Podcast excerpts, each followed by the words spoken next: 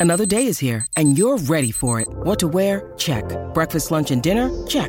Planning for what's next and how to save for it? That's where Bank of America can help. For your financial to dos, Bank of America has experts ready to help get you closer to your goals. Get started at one of our local financial centers or 24-7 in our mobile banking app. Find a location near you at bankofamerica.com slash talk to us. What would you like the power to do? Mobile banking requires downloading the app and is only available for select devices. Message and data rates may apply. Bank of America and a member FDIC. Nei prossimi anni gli antibiotici potrebbero non funzionare più. Come non funzionare più? Eh sì ragazzi, alcuni antibiotici potrebbero essere letteralmente inutili e purtroppo si stimano circa 10 milioni di morti all'anno entro il 2050. Questo perché alcuni batteri presenti in natura sono già resistenti e stanno diventando sempre più resistenti agli antibiotici e di conseguenza le infezioni batteriche, come ad esempio le polmoniti, le tonsilliti o le cistiti, potrebbero diventare sempre sempre più difficili da curare.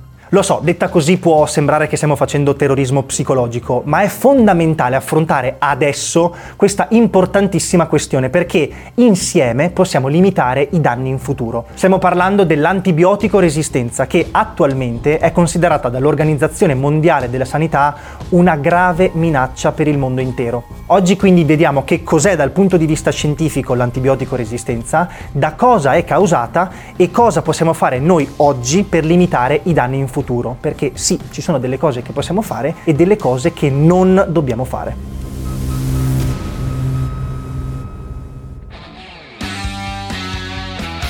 Ciao a tutti, io sono Dena e questo è il podcast di Geopop, le scienze nella vita di tutti i giorni.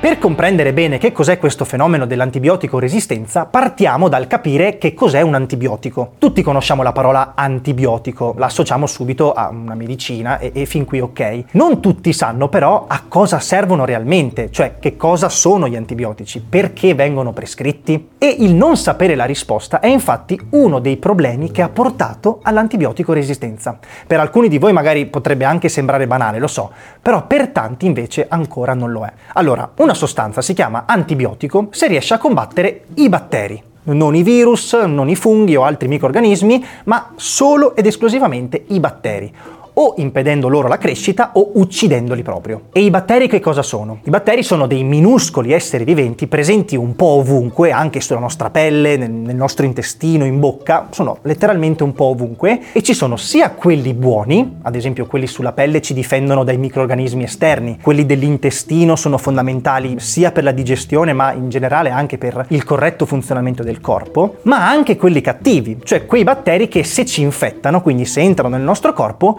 possono causare una malattia. C'è da dire una cosa, gli antibiotici spesso non sono selettivi, quindi uccidono sia i batteri buoni che anche quelli cattivi. E infatti se ci facciamo caso, dopo o durante una cura con gli antibiotici ci vengono prescritti anche i fermenti lattici e i fermenti lattici non sono altro che dei batteri che dobbiamo reintrodurre nel nostro corpo perché l'antibiotico appunto ha ucciso sia i batteri buoni che quelli cattivi. Ecco, questa era una panoramica importante, magari per alcuni banale, sia sugli antibiotici che sui batteri. Queste informazioni ci permettono infatti di capire quando ha senso e quando non ha senso prendere un antibiotico.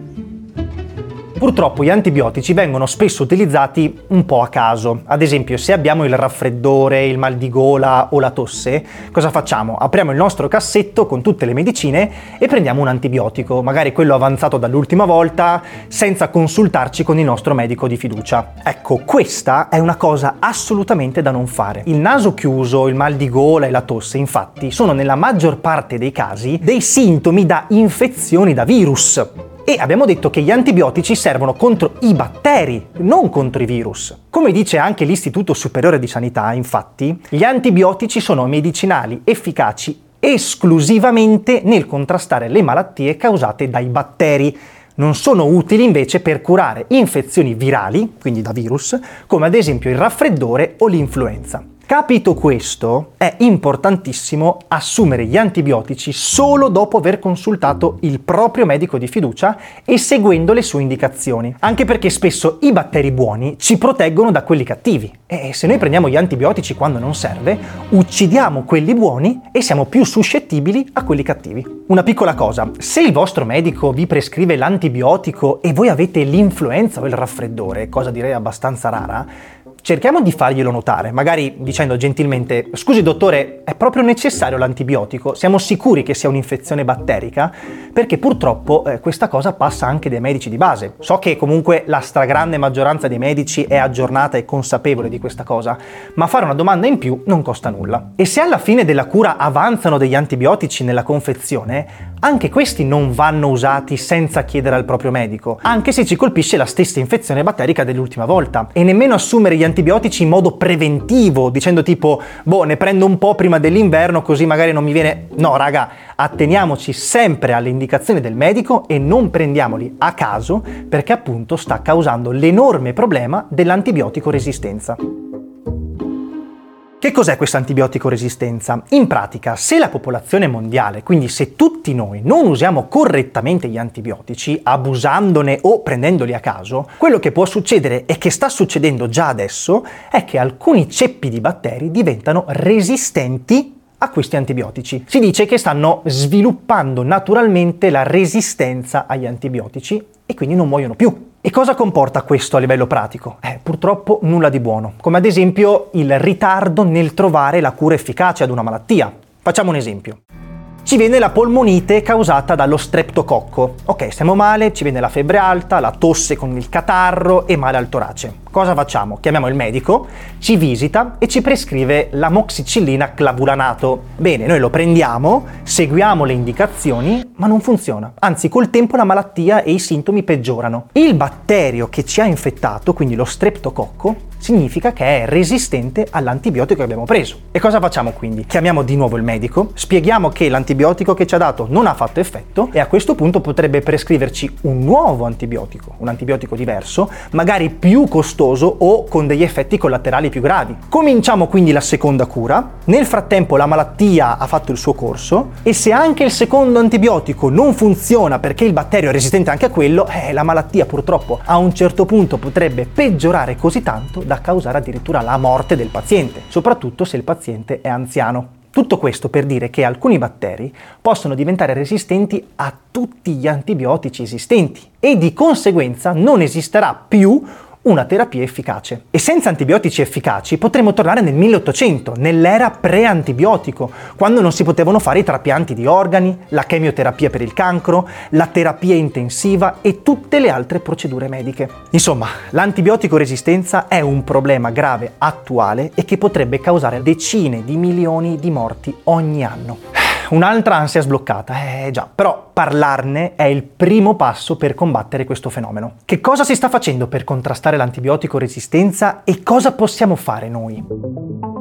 Beh, prima di tutto essere a conoscenza del problema è già un modo per cercare di limitare i danni in futuro. Quindi parliamone, condividiamo questo contenuto e cerchiamo di essere tutti più consapevoli e aggiornati sul tema. Non a caso la settimana dal 18 al 24 novembre del 2023 è stata la settimana mondiale di sensibilizzazione sulla resistenza antimicrobica. Poi, oltre a seguire sempre le indicazioni dei medici sull'assunzione corretta degli antibiotici, quello che possiamo fare in generale è evitare di diffondere i batteri. Perché se si limitano le infezioni, si limita anche l'uso inappropriato degli antibiotici. Quindi banalmente, se abbiamo i sintomi di un'ipotetica infezione, cerchiamo di proteggere gli altri, soprattutto i più fragili, magari anche utilizzando le mascherine. E cerchiamo di mantenere alta l'igiene delle mani, perché anche qui i batteri spesso si diffondono attraverso le mani, magari mettendocele in bocca o negli occhi.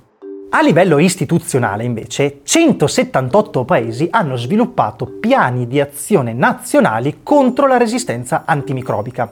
In Italia, ad esempio, è stato approvato il Piano Nazionale Contrasto Antibiotico Resistenza 2022-2025. In pratica, tramite la formazione, l'informazione, la comunicazione, ricerca e cooperazione tra gli esperti nazionali e internazionali, si vuole andare a fare proprio prevenzione, prima di tutto, fare ricerca ricerca nell'ambito della terapia, quindi cercare nuovi farmaci, nuovi antibiotici in grado di contrastare i batteri più resistenti, magari anche con l'utilizzo dell'intelligenza artificiale che ultimamente sta facendo dei passi da gigante, e di rafforzare la cooperazione nazionale, ovvero di incentivare la partecipazione dell'Italia agli incontri internazionali per rimanere sempre aggiornati su questo importantissimo tema. E infine si vuole andare a regolamentare l'utilizzo degli antibiotici non solo a livello ospedaliero, ma anche negli allevamenti allevamenti dove spesso purtroppo se ne fa abuso. Bene ragazzi, spero che adesso sia un po' più chiaro il concetto di antibiotico resistenza e del perché è così importante parlarne. Abbiamo parlato principalmente di antibiotico resistenza, ma purtroppo questa cosa